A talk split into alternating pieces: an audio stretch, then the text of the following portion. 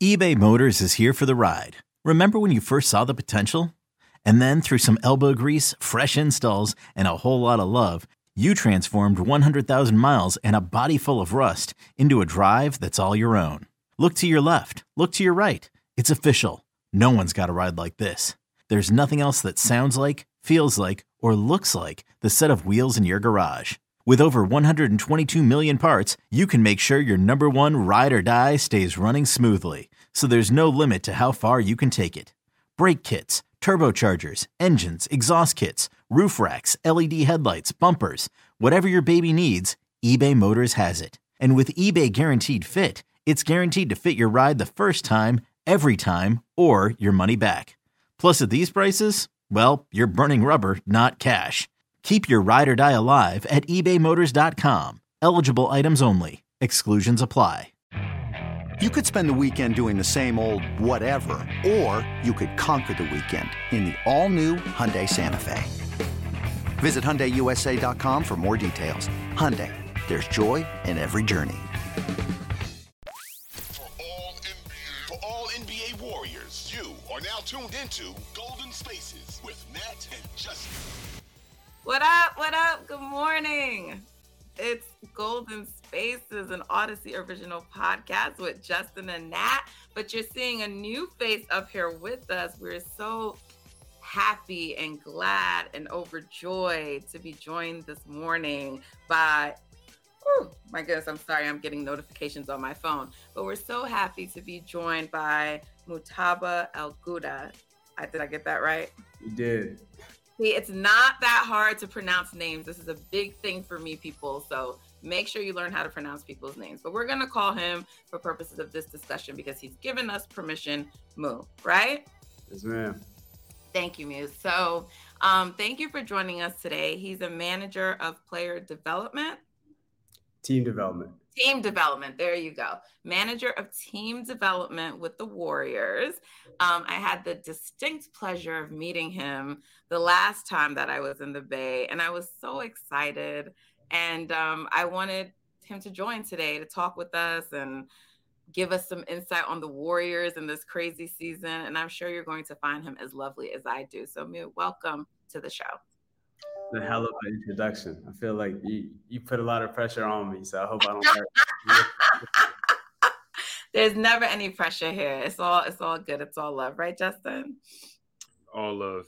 I just found out we got another DC guy, so we got that connection going right there. She gonna hate because she from New York. It's all good though. You said Georgia? I'm outnumbered. I got to deal with Marcus giving me hell at night because I say New York slang. He's like, you in the Bay. You got to say the Bay stuff. And now I'm like surrounded by DC folks. Where is New York? Come on, represent. All right. So last night was good.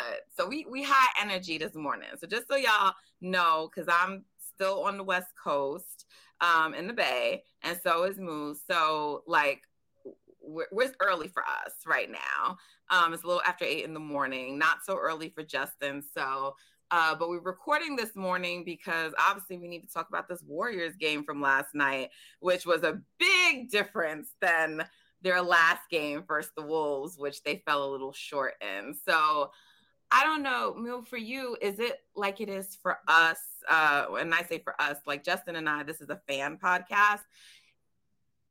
Do you guys get impacted emotionally the way we do by the Warriors' losses? And I mean, this season is a little different, so it's just been a lot of turmoil and up and down. But does it have the emotional toll on you that it does for us?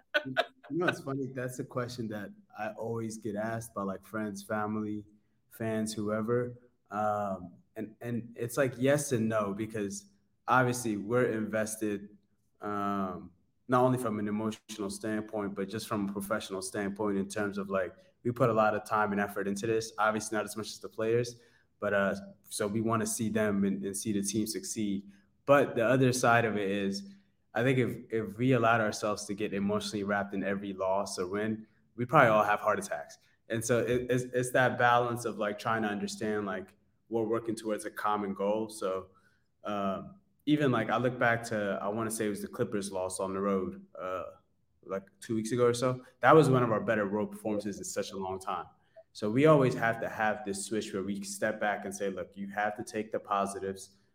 It's a loss. You never want to lose, but you have to step back and take the positives. So, like, I want to say for the most part, yes. Like, we'll be sitting there like, damn, like especially in terms of how, it depends on how we lose. If it's just like games where, you know, we're loose with the ball or we're beating ourselves, and it's like we know we're a lot more capable of doing better than that. Yeah, for sure. I mean, Justin and I have talked a lot about that because, you know, fans in general, I think we're like, are just upset the team is losing. So, but we've pointed out that, like, look, the losses now, while it still sucks that they're happening, they look very different than the losses that were occurring earlier in the season. And the Warriors are definitely playing better. And so we have to make note of that. But I ain't going to lie to you. There have definitely been some times I've had to go into my weekly therapy session like, listen, they are Tamara.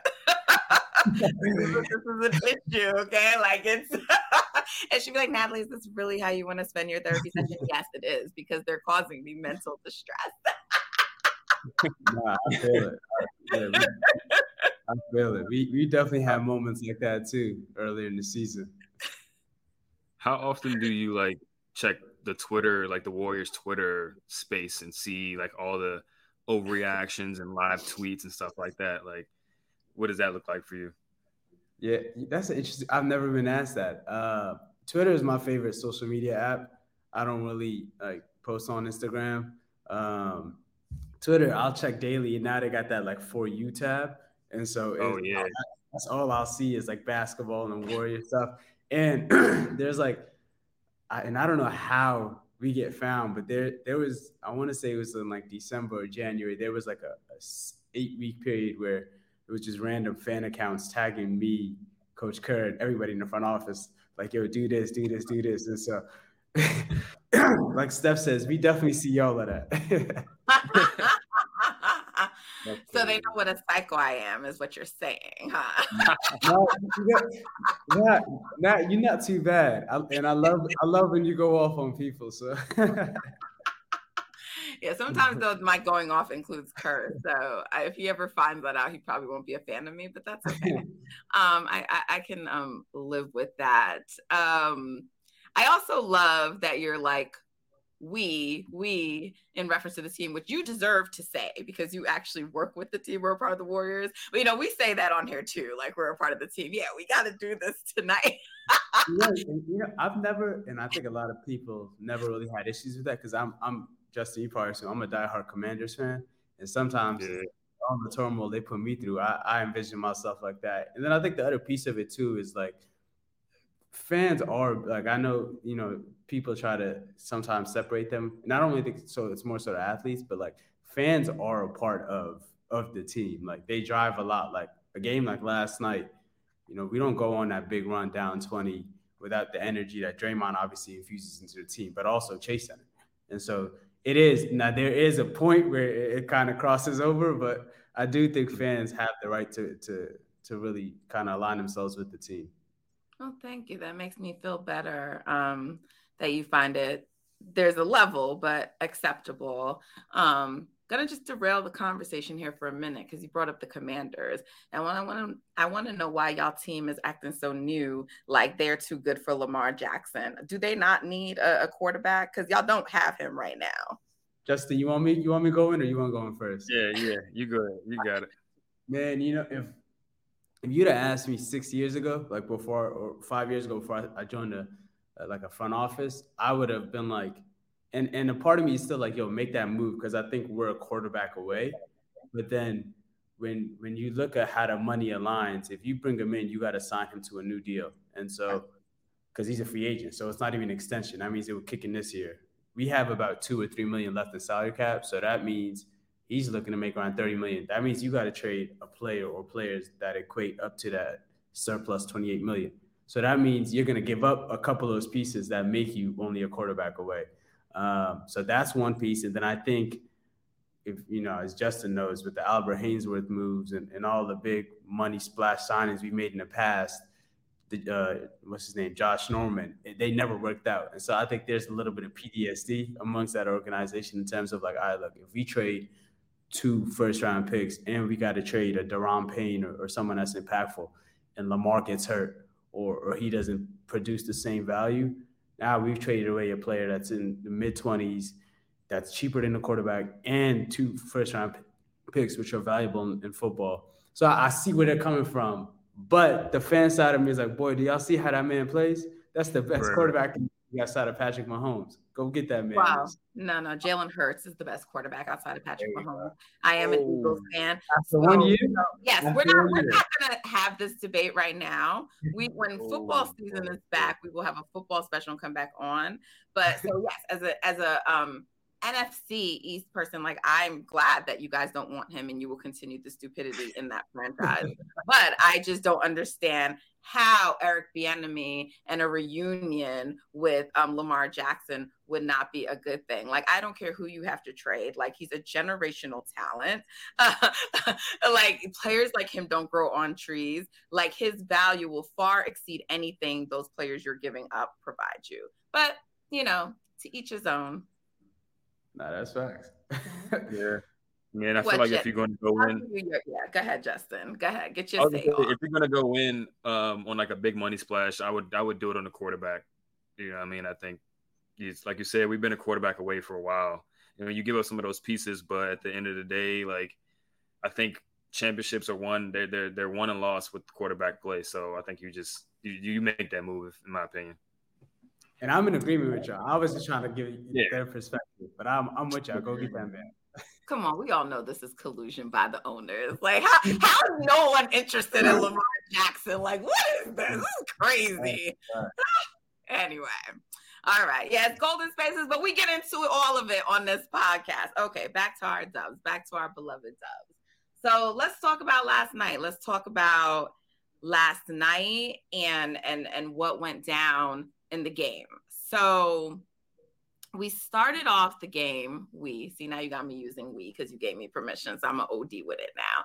But the game started off, and you know, at first I was like, nah, maybe bad luck for the Warriors, because I had a little issue like getting there yesterday. It's this. I'm gonna just tell y'all my personal business real quick. So there's this. I don't know what it is with Uber in San Francisco, but the address for like the media entrance where you go into to enter the arena, for whatever reason, Terry Francois, you know, that's the street, right? For whatever reason, you put in that address and it does not take you there. It happened to me the last time I was here. I thought I was putting in the wrong address. This time I put in the address for Mission Rock, you know, that restaurant across, like, it brings you to the wrong location. So many of the times when the drivers are from, you know, the Bay, I'm like, no, this is not it.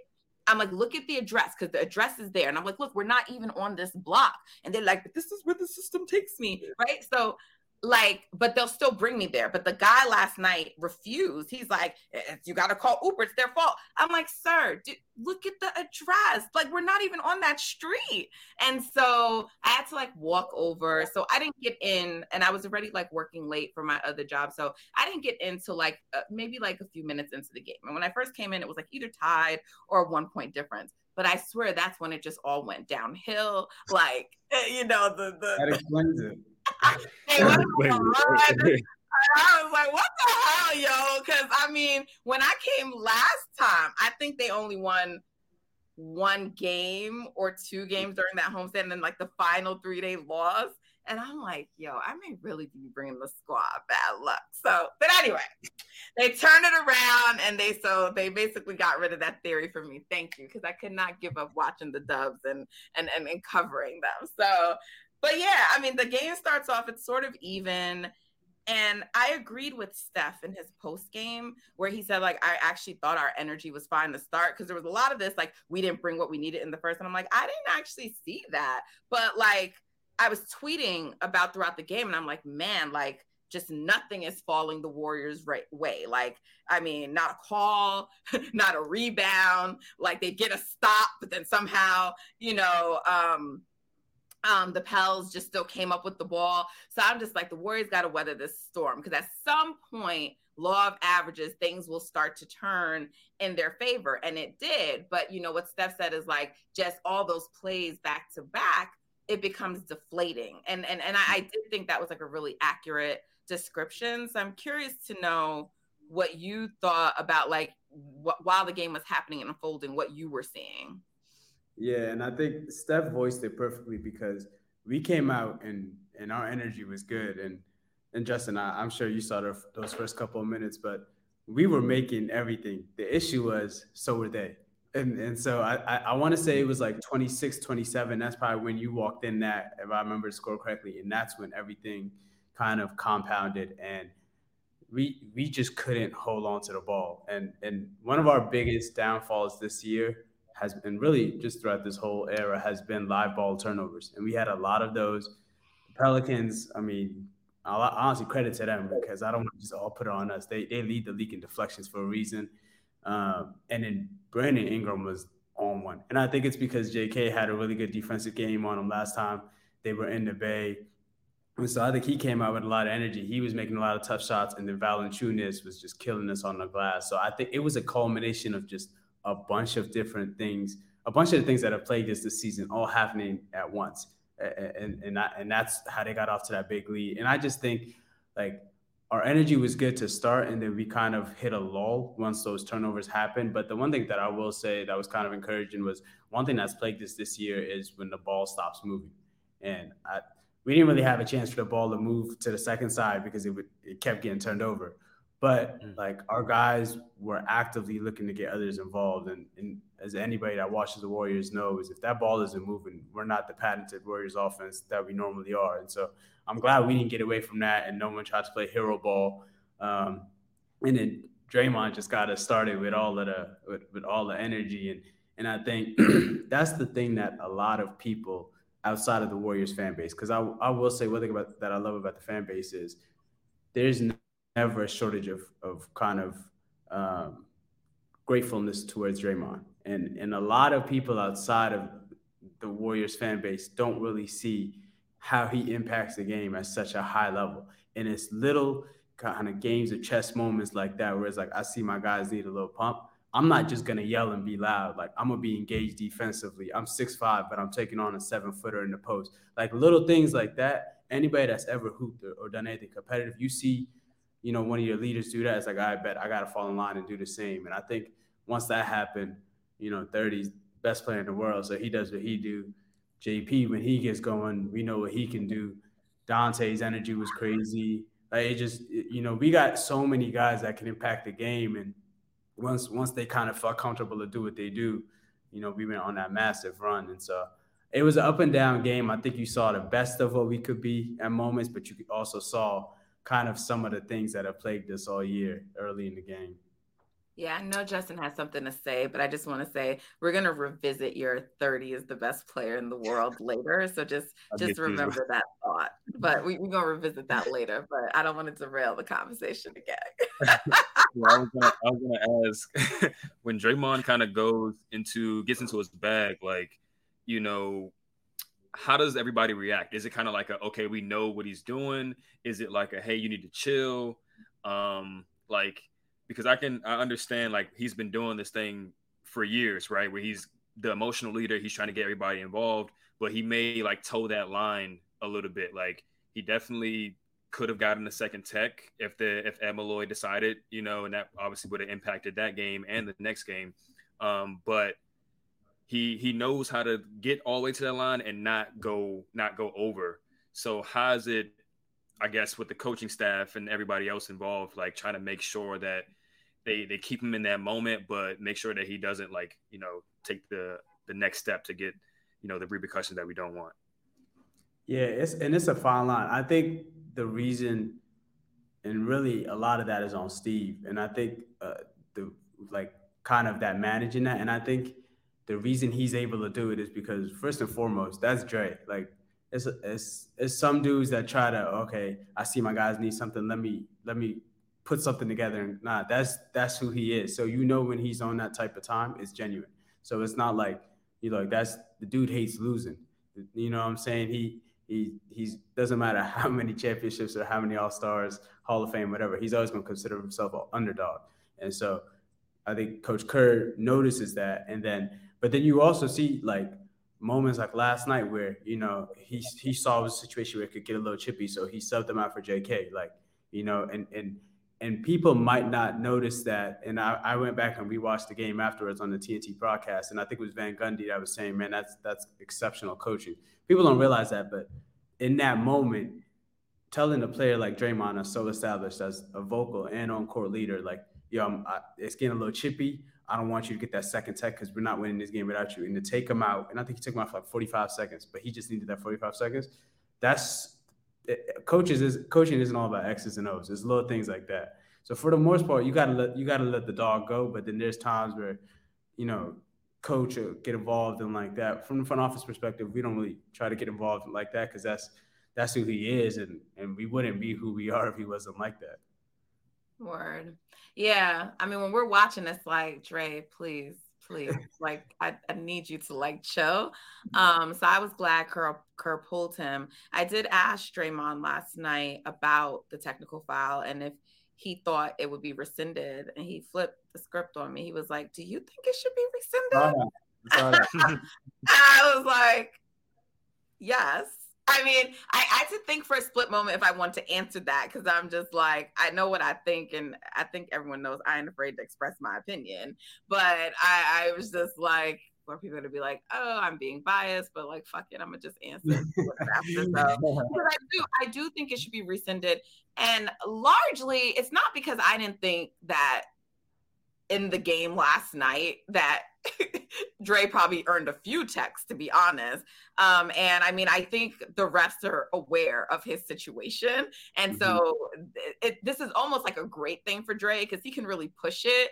And they're going to let him push the boundaries because, I mean, they know what's going to come in terms of the attention, you know, like Luka. And I mean, Luka's tech got rescinded. So that's sort of why I'm hopeful that Dre's might get rescinded, because I mean, if he gets a second now one, that's another suspension, and the team can't afford a second suspension to close out, you know, the remaining what is it, 5 games left now without Dre. So he said he thinks it will. I said I think it will, but do you have any thoughts on that?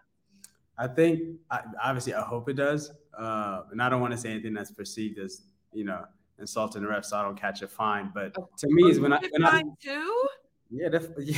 Oh my God, I didn't know that. I'm not trying to get you in. No. And I'm not, because to me, it's like, you know. And again, when I was rewatching it, like by the law of the book, you know, Ingram approached him, and so I think Draymond did a really good job of not instigating it anymore. And so I think they're gonna look at that, and I hope. But so based off of what I saw, you know, I hope it gets rescinded.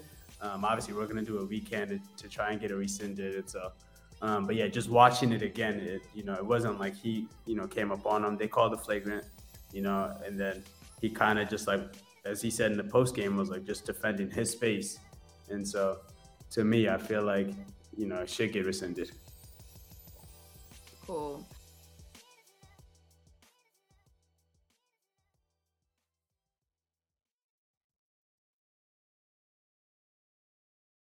This episode is brought to you by Progressive Insurance. Whether you love true crime or comedy, celebrity interviews or news, you call the shots on what's in your podcast queue. And guess what?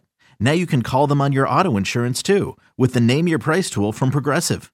It works just the way it sounds. You tell Progressive how much you want to pay for car insurance, and they'll show you coverage options that fit your budget. Get your quote today at Progressive.com to join the over 28 million drivers who trust Progressive. Progressive Casualty Insurance Company and Affiliates. Price and coverage match limited by state law. Another day is here, and you're ready for it. What to wear? Check. Breakfast, lunch, and dinner? Check. Planning for what's next and how to save for it? That's where Bank of America can help. For your financial to-dos, Bank of America has experts ready to help get you closer to your goals. Get started at one of our local financial centers or 24/7 in our mobile banking app. Find a location near you at bankofamerica.com/talktous. What would you like the power to do? Mobile banking requires downloading the app and is only available for select devices. Message and data rates may apply. Bank of America NA, member FDIC. For all NBA Warriors, you are now tuned into Golden Spaces with Matt and Justin. You mentioned Jonathan Kuminga earlier. At a couple of points, him being subbed in for Dre at that point, but earlier, I thought like Kuminga's impact in the fourth was just so tremendous. You know, What did you see from him last night, and how do you feel about his development as a player so far to this point? I know that's already two questions I asked, so if you need me to repeat, you're not supposed to do that, but there's one more. I also want to know, because we kind of have this Andrew Wiggins thing looming. And, you know, we just send love and prayers all the time over here to Andrew. We hope he gets back, like Steph said, but in case, or for some reason he doesn't, or maybe it's not till even later into the postseason, you know, I feel like Kuminga is going to have to be one of the players that will have to step up and will be needed. So I kind of like your thoughts on that as well. Yeah. So the first part you said was his impact last night, and then just and his overall development this year.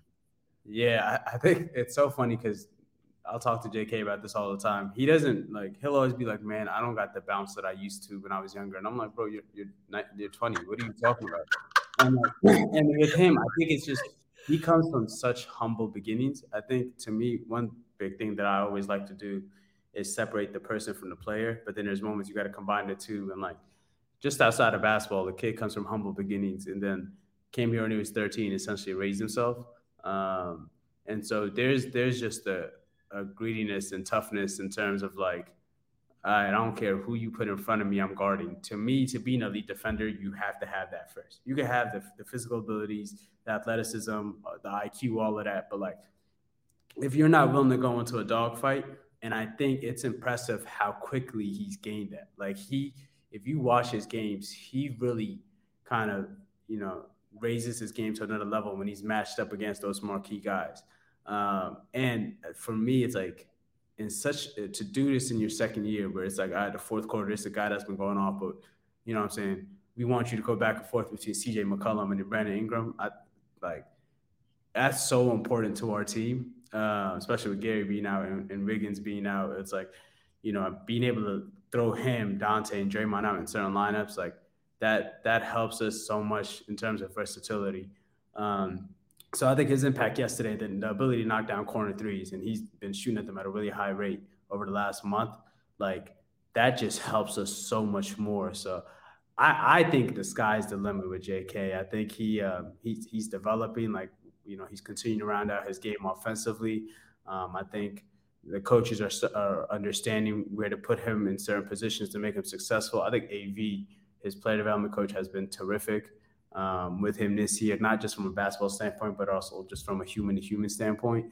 So in terms of his overall development, I think, man, Jake, he doesn't like being compared to players. So I'm not going to compare him to a player, but I think his ceiling is just, it's really as high as he allows it to be. I think defensively, he's already a game changer.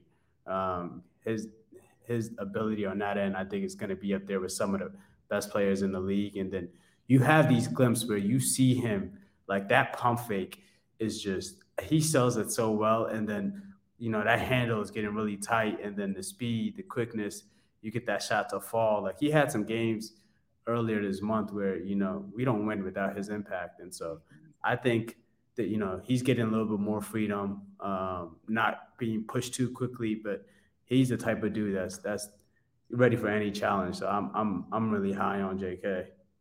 And do you think he can play the three? Because, I mean, that's part of the Andrew Wiggins conundrum, and I know Kerr's worried about spacing, but do you think if they need to call upon him to step up more to do that?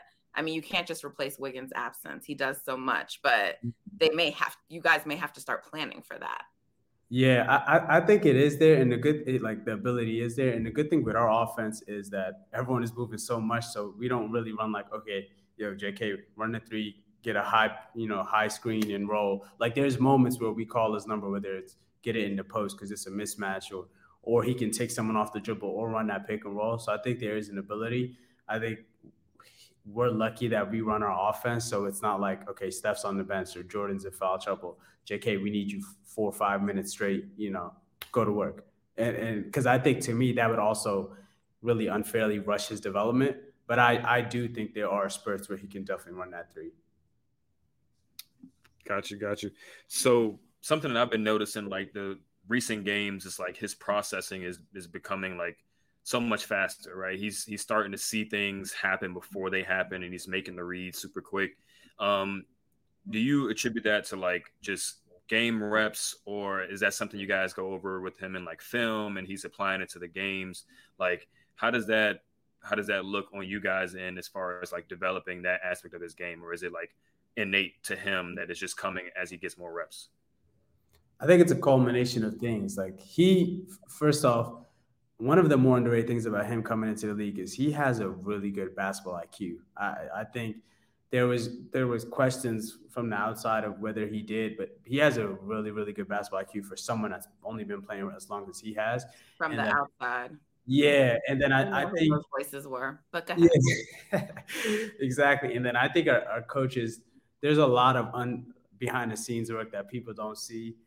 He had a really good summer last summer where he played with his national team. You know, he played a lot of pickup in our gym. He was doing his own work and, you know, back in New York and whatnot. And so I think it's a culmination of a lot of the individual work that he's putting in, but also to pick up our system, you have to play a lot. Like it's a lot of read and react. You know, we have some of our set plays and some of our specials, but it's a lot of read and react. And I think for him, and he always, if you ask him, he always says this too. It's like he needed time, and I think he's picked it up. Where like you see that IQ, you see that the ability to make others better, and then when you're playing with the best player in the world, you know it just happens. And so makes me happy every time you say it. It sounds like you're describing a player with a great work ethic. And I bring that up because there were reports coming out, you know, kind of questioning his work ethic. And on its face, I just was like, do y'all know where Jonathan Kuminga is from and his story and where he got here? The idea to even question his work ethic is it's just inconsistent with you know, who he is and where he's come from. You don't get to this level and to this point without having an impeccable work ethic. Yeah. So I found it really offensive, but, you know, I'm glad to hear you talking about this because, you know, sometimes fans and people jump onto that. And I'm just like, I don't know why this keeps coming up with him. You know, the kid wants to play. Sorry, I shouldn't call him a kid. He's a grown man, but he wants to play. And I don't have a problem with him feeling frustrated about not playing or wanting to play. He's an incredible talent. And he's also in a unique situation because a lottery pick going to any other team is going to play. But that's not the case when you come to a team like the Warriors, who are already a championship team, and you sort of have to wait in line. So look, I don't know him. I don't know what was going on in his head, but I would defend him, you know, like he was my family, because I just didn't like it, what was being said. Yeah, that report, I think, one, it wasn't true, but then like Bob came out and I think in the training camp press conference and spoke on it. Like he was amazing last summer. He like wherever, you know, whatever we needed him to do, he was doing it. And then I think to me, it's like when you look at his situation as a 20-year-old, well, 19 coming into this year, a 20-year-old to break into the rotation and be an important piece for the defending champions. Like you don't do that if there's work ethic questions, you know? And so for me, I think like I don't know where that report came from. But I'm glad to see that, you know, he's proven all that out wrong. Like you've seen the praise that, you know, Coach Kerr has heaped on him and his teammates, and he's kind of remained humble through it all and still trying to improve. Like he knows this is just a piece of what he's going to be. Okay. Yeah, the one last thing I'll say about JK from me is that you were kind of talking about the things he's working on and improving. So I was happy to hear about his handle. You know, his footwork to me at this stage is like so impressive for where he is. And I'm just like, as soon as he kind of gets his touch around the rim a little bit more, because, you know, he'll do all this stuff and then he gets there and he just doesn't get it in, or, you know, and I know that's going to come with time, but like, to me, when that starts to happen, it's going to be like, watch out, you know? And so is that something he's also just like continuing to work on? Yeah. And that's because he's so explosive. So sometimes he takes off quicker, he gets higher than he's expecting. But I think once he works on all of those different combinations off the dribble, I think it's going to come natural. That's why I just tell him dunk everything. I mean, all of us always say just dunk everything.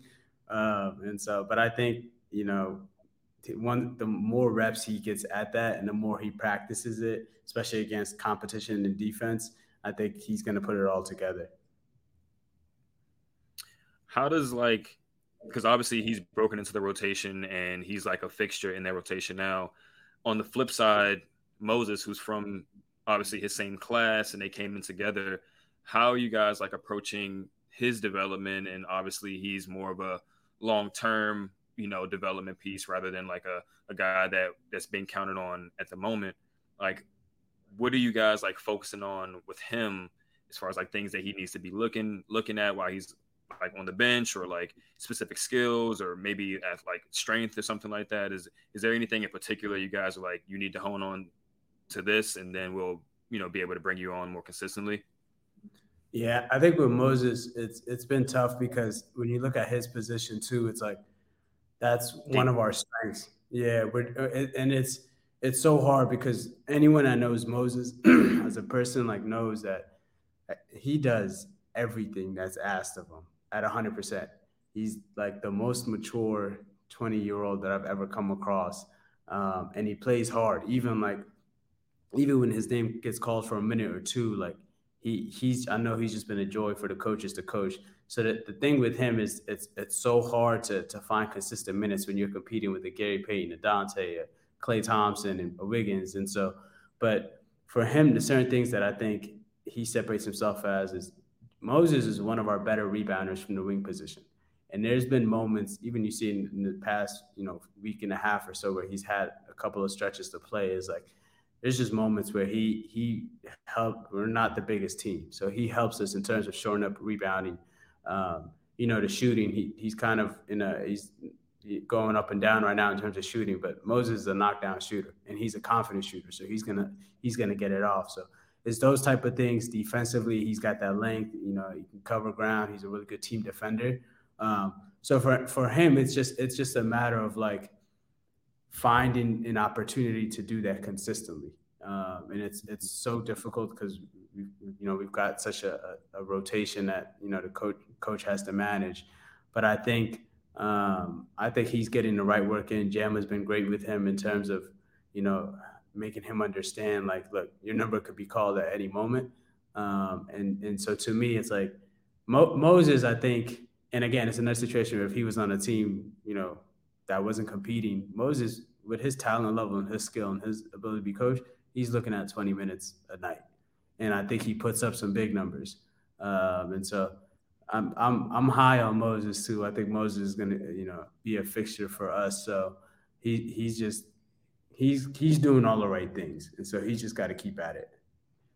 That's good to hear. Justin's high on him too. I mean, I am too, but that's Justin's guy.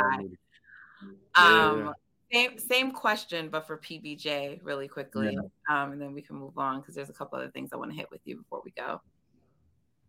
Yeah, well, PBJ is the quintessential coach's son. You tell PBJ one basketball thing once and he doesn't forget it. I thought it was really impressive after the Nets game when we played Brooklyn on the road and we were down a bunch of our guys. And he got a lot of run. And I won't say it was after or before the game in one of his press conferences, he was talking about, I watched KD play. And I noticed when, if he goes left, he's getting to a pull-up. If he goes right, he's going to a crossover. And I was like, damn, you only been in the league for a year and you already picking up on stuff like that. So to me, he doesn't know it yet, but that's going to help him so much down the line. And then one thing that we always try to analyze, from a scout's perspective is, does this guy have an NBA skill? And PBJ does with his shooting, but then he also has positional size. And so him, I think if he doesn't suffer that ankle injury in college, this was a kid that I was number one in this class. McDonald's All-American. So with him, it's we were really excited when we were able to get him at 28. Not only just because of his ability on the court, but we knew the player that we were going to get. We knew the coaches would love coaching him. We knew that, he would understand the process. And so with him, you've already seen moments where he's coming to the game and he's letting it fly. He's not phased at all. And so, and he's already picking up certain things, like, you know, he's picking up charges, and we've thrown him in there to play the five at times. And so it's just, the NBA is such a difficult, it's the best league in the world. And like, I think nowadays there's this expectation, like 19-year-olds are supposed to pick it up right away. And like, I think, you know, he's in that boat of like, kid has it all to succeed. And it's just a matter of like, you got to let it play out and let him develop. But I think he's going to be really good as well. Yeah, man. I love him. I've kind of hoped that Kerr would give him a little bit more, you know, burn this season, but he hasn't. I know how Kerr is about vets and liking to play players with more experience. So I'm looking forward to what's to come from him next year. And who knows, maybe at some point in the playoffs, something happens that gives him a little chance for us to see him. But I'm high on PBJ, and we just continue to extend the light skinned family over here. All right.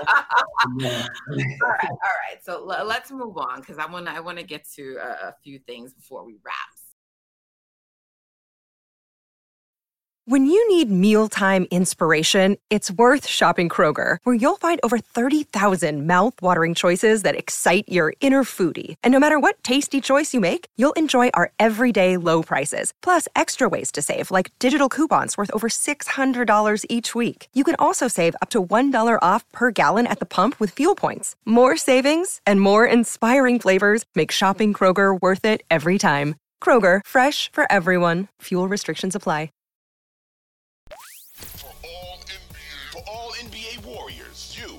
Tuned into Golden Spaces with Matt and Justin. So in terms of last night's game, though, great team win. I mean, there were just contributions by so many. We talked a lot about JK already. We mentioned Draymond and what he did. Defensively, he was a beast, as he always is. The intensity he brought. We'll get to 30 in a moment. But I also thought that, Loon did really huge things last night. Dante, that close of the third quarter where they just, you know, they got some stops. GP2, we've seen already the little impact plays from him since he's come back, but he got that, you know, I think Jordan was credited with the steal, but it was really, he deflected the ball. Mm-hmm. Who was it that he deflected that on at the end of the third? I don't even remember. Yeah, I think it was Brandon Ingram. Mm-hmm. It was Ingram? Yeah. And so, like, the way that they closed that out to, like, close the lead to 4, that was just amazing. But there were so many great, meaningful contributions all around. And I bring up Jordan because he was huge last night. And he's been huge for the Warriors throughout this season. Last year, he was huge for them in the playoffs and with Clay out and 30 out. And I just look and I feel like, I remind myself that Jordan is still a young developing player, even as much as he's accomplished. And he's being asked a lot, you know, come off the bench, start, do this one night, do something else another night. And so he gets, you know, the fan base is pretty critical of him. He catches a lot of heat. You know, he said in a, you know, in an interview with Bonte and then the other day, like, you know, in a post game, like, yeah, he hears the noise. And I was like, yeah, he's talking to y'all, Dub's Twitter. But I just want to know what you think of the criticism he receives. And I'm not saying he's above criticism and some of it isn't fair, but your thoughts on that and just what have you seen from Jordan as a player in developing and his role ongoing on this team? Yeah, I think to me, like, criticism is obviously a part of this industry. I think sometimes people get carried away. So to me, it's the type of criticism, like, you can say, look, hey, he's not shooting it well. Like, Jordan's a smart player. He knows when he's not shooting well. He's aware. His work ethic is probably, I want to say, top 5 on our team. Like, and for someone that's 23 years old to be that high and it's never changed. All 4 of his years, he's been on that type of time. And so if you can criticize in terms of like, oh, he's not shooting it well, or, you know, he's got to keep the turnovers down. That's fine. But I think sometimes with him, it kind of gets overboard a little bit, like, oh, you know. And I think when he meant, like, I see what y'all are talking about, like, yo, you know, don't get to criticizing my work ethic, don't get to criticizing the impact that I have. Like, you know, I contributed to a championship. Exactly. And I think that's what he was trying to get to. Like, yo, it's everyone. 30 will have stretches where he's not doing well. Clay, it's 82 games in the regular season. You can't. That's why you have to build an overall good team, because you can't expect someone to be consistent year round. And so I think he's trying to get to that point. But to me, it's like Jordan is a bucket. Like, that's what he is. And like, so when he's on, you're just like, damn, like he can play. But then when it's not going in, you're like, okay, you know what? He's got to find ways to impact the game otherwise. And you saw that last night a little bit with his playmaking, you know, the Dallas game where he was able to get it going a little bit. And so it's like with him, I think he's figuring it all out. He is 23 years old. Like, you know, he asked to play a role basically like when Steph is off the court, you're not only, you know, getting points, but you're also the playmaker. And so for him, I think he's like you said it perfectly. He's still 23 years old. Like, yeah, he's really good, but he's 23. He's figuring it out. Like, you know, he's figuring out when to impact the game, when to defer to 30 and Clay. And so, like, it's the ups and downs of being an NBA player. You alluded to his work ethic, and you alluded to JK's work ethic earlier as well. At like what point does it become like, hey, you guys get to do, you know, whatever you want over the summer, like you're in charge of your entire offseason regimen? Or is it like, hey, we have these things available to you if you're in town, we're offering these, you know, scrimmages, 5-on-5s, workouts if you're here, but if you want to go do your own thing in Miami or LA or New York, you can do that as well. Like, how does that whole process work for like offseason, you guys? Yeah, that's a good question. I mean, for the most part, our guys are really good about being in market. Like, you know, Steph has a family, so he's here for the most part. Jordan is like, anyone that knows Jordan is like the definition of to himself. So like you know, last summer it was good to see him go travel, and you know, he had a trainer with him all summer. But there's not really like a definitive like, hey, you get to year 4, year 5, and it's flipping over. It's just, it's kind of like, when we get together and plan out our summer development plan, it's like, okay, you know, these are, you know, the things we want this guy to get better at. Like, this is what it's going to take. And we also, if a guy is like, you know what, I'm going to Milwaukee for home, we let him know, hey, we have resources. If you'd like us, you know, to, you know, send a trainer or something like that, like, let us know. You know, have one of our coaches come check in on you or whatever. So it's is, to answer your question, it's not really like, hey, you get to year 4, you start producing this much. And, you know, it's just the guys have really good feel of you know, I got to be around this much, but then also, you know, want to do this much. And then also the players with kids and families, you know, that's when they have vacations and whatnot. So I think, and that tends to be the older players. Yeah. The one final thing I'll say about Jordan, I loved when Clay in his postgame the other day when he was asked about Jordan's late game execution, which I do think is something that was fair to ask about because he struggled at times with it. But Clay's answer, you know, in terms of his confidence level in Jordan was like, or why he hasn't, and he like turned and pointed to like the championship. So yeah. I was like, because of that, he's already helped us win one. And as in general, this team talks with the utmost confidence. I believe them when they say it. And Justin and I are two people who we still think that they can win it all. But I mean, I guess that's, what else are you going to say? You have to believe that too, because you work with the team. But I mean, do you believe the Warriors can still win it all? And despite everything that has happened this season, despite the home record and road splits, do you have that belief as well? Yeah. And I think, and I think when I say it, when Clay says it, whoever says it, we don't say it lightly. Like, you know, there's a lot of really good teams. Like, we see what Milwaukee and Boston are doing in the East. We see what, you know, the Denvers, the Memphises, you know, the LA and Phoenix are doing in the West. But like, I think for us, one, we haven't really been whole all year. And when I say whole, I mean like GP, Wiggins, Steph, like everybody. Yeah. So like, there's always this question of, okay, what can we do when we're whole? Secondly, I think when you have a team that's led by Steph, Clay, and Draymond, and they've never lost a playoff series together, you can't have anything but confidence. And I think also, like, we've done a good job when we played, you know, really mostly at home, but the Milwaukees, those top tier teams, when we've played them at home, whether we're short a player or whatever, I think we've done a good job of kind of stepping up to the occasion. And so the hope is when you get to the playoffs, that's really where our team is comfortable. And I think, you know, people can say what they want about, you know, Coach Kerr and the staff, but in the playoffs, his ability to, and really it's his whole staff, not just him, but their ability to kind of make adjustments, whether it's lineup adjustments you saw last year with Otto starting. And then we also just have a roster of guys like, I think Looney is just one of the most underrated human beings in the NBA, because his ability to just, okay, you know, I'll come off the bench, but I'm going to still give you 20 rebounds, like his impact last night. And so when you have guys like that that are willing to adjust and bend, and then really last thing is the skill level. We just think that the offense that we run, when we're locked in defensively, that's really the big key.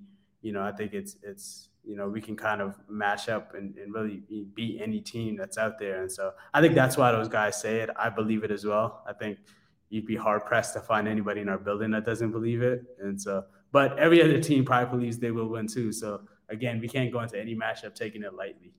Well, of course not, except the Warriors have done it. And like, you can do the, you know, the diplomatic thing and say, yeah, but the West is, that's a bunch of mid in the West. Like, none of them teams beaten the Warriors 4 times in a series. We can maybe talk about in the finals with some of those teams in the East, but yeah, I need to see a team beat the Warriors 4 times for me to believe it will happen. That's it. I don't see anybody right now in the West. No one, not the Suns with KD, not the supposed MVP Jokic, none of them. Okay, so in our last few minutes, you have said now twice you called 30 the best player in the world. And yes. I mean, you already know I think that, and Justin believes that, but, you know, we get a lot of pushback from people, but is that, like, do you believe that? Like, truly, are you just saying that because you're on the coaching staff? I mean, not the coaching staff, but the player development staff or the Warriors?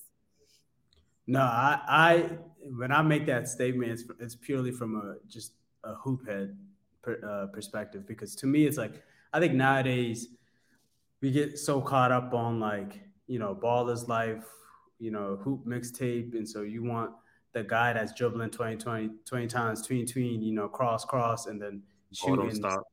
Yeah, and to me, it's like when you watch this dude, like when he cuts, the impact it has, or when he's on the court in general, every possession that we have, if we run a Steph and Draymond high screen, it's 4-on-3 on the back end because 2 people have to blitz Steph. To me, like when you look at that, it's how much he makes his teammates better, and then the pure shot making ability at such an efficient rate.